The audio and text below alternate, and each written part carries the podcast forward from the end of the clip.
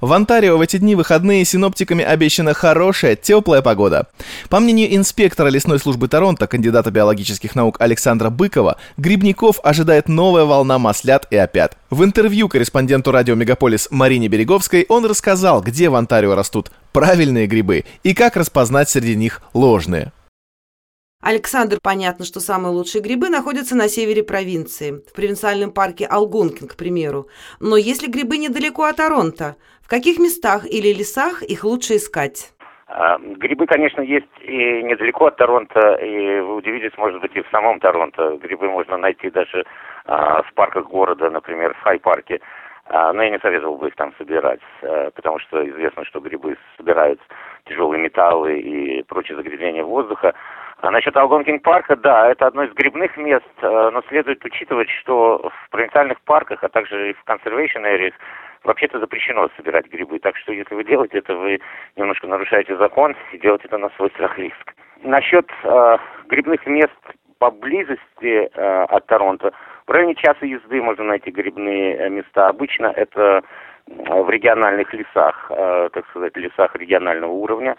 Йорк Риджин, ближайший к Торонто на север, в районе часа езды. И любой лес, где вы видите сосновые посадки, и где стоит надпись, что это Йорк Риджин или Симка Риджин Форест, есть места для парковок, и все могут остановиться, пойти собирать грибы, ягоды и так далее. Александр, к примеру, я недавно выкинула собранные в лесу гоноразка, маслята, потому что они мне показались сложными. Они приобрели фиолетовый оттенок после того, как э, оказались у меня в корзинке. Какие именно грибы растут в онтарийских лесах, как их отличить от ложных, и есть ли в Онтарио белые грибы? Я постараюсь ответить по порядку. В онтарийских лесах растут почти все грибы, к которым мы привыкли. Если мы начнем с началом сезона, то это, конечно, сморчки и строчки, или морелс по-местному и по, по-европейски. Эти грибы появляются самыми первыми еще до распускания листьев.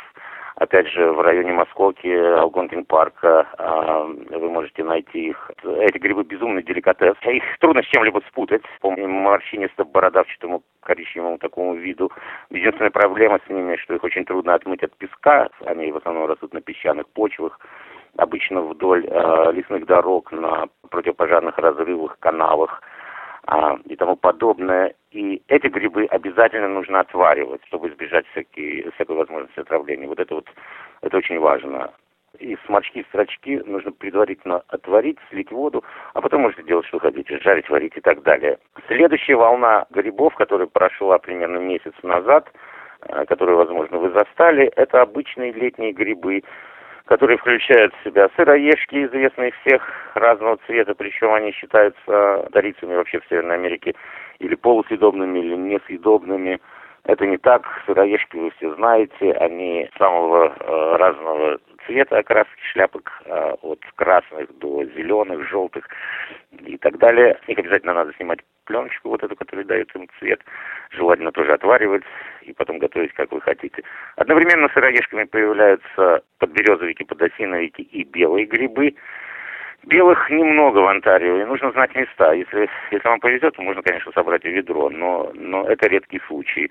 А, гораздо больше подосиновиков, которые трудно с чем-либо спутать. Известная красная шляпка разного размера, и подосиновики синеют при срезе, а также если вы их потрогаете сильно пальцами. Подберезовики, которые смутили вас, на самом деле не подберезовики, а ложные подберезовики, они розовеют при нажатии пальцем и при срезе ножки. Даже если попробовать их языком, что не очень рекомендую, то горьковатый перечный вкус.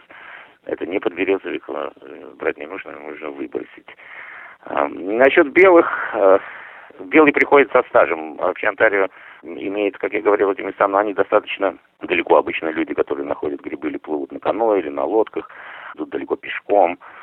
То есть с белыми не так просто для новичка. Самые массовые и удобные для сбора грибы – это маслята, всем известные, или слипери джакс, как их называют местные жители. Их тоже трудно с чем-либо спутать, по маслянистой шляпке, желтый снизу и коричневатый, разные оттенки коричневого цвета сверху. Обычно их бывает очень много, если вы попадете на маслята, значит вы наберете их много.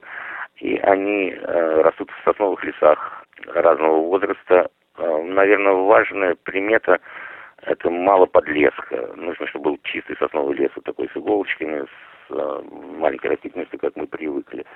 Ну и опята, которых вы так боитесь, боитесь их совершенно напрасно. Это самый массовый гриб, наверное, во всем мире. И если посмотреть литературу или посмотреть на интернете, Google Pictures имеет очень хорошие фотографии настоящих опят. Латинское название Armillaria Mella. Если вы посмотрите картинки Armillaria Mella или в книгах, или на Google Pictures, то трудно это с чем-то спутать. Их желательно тоже отваривать или сушить. Но это отдельный разговор, как перерабатывать грибы. Спасибо, Александр, за интервью. Всего хорошего. До свидания. В гостях у программы «Мегаполис» был кандидат биологических наук, инспектор лесной службы Торонто, занимающийся любительским сбором грибов более сорока лет Александр Быков.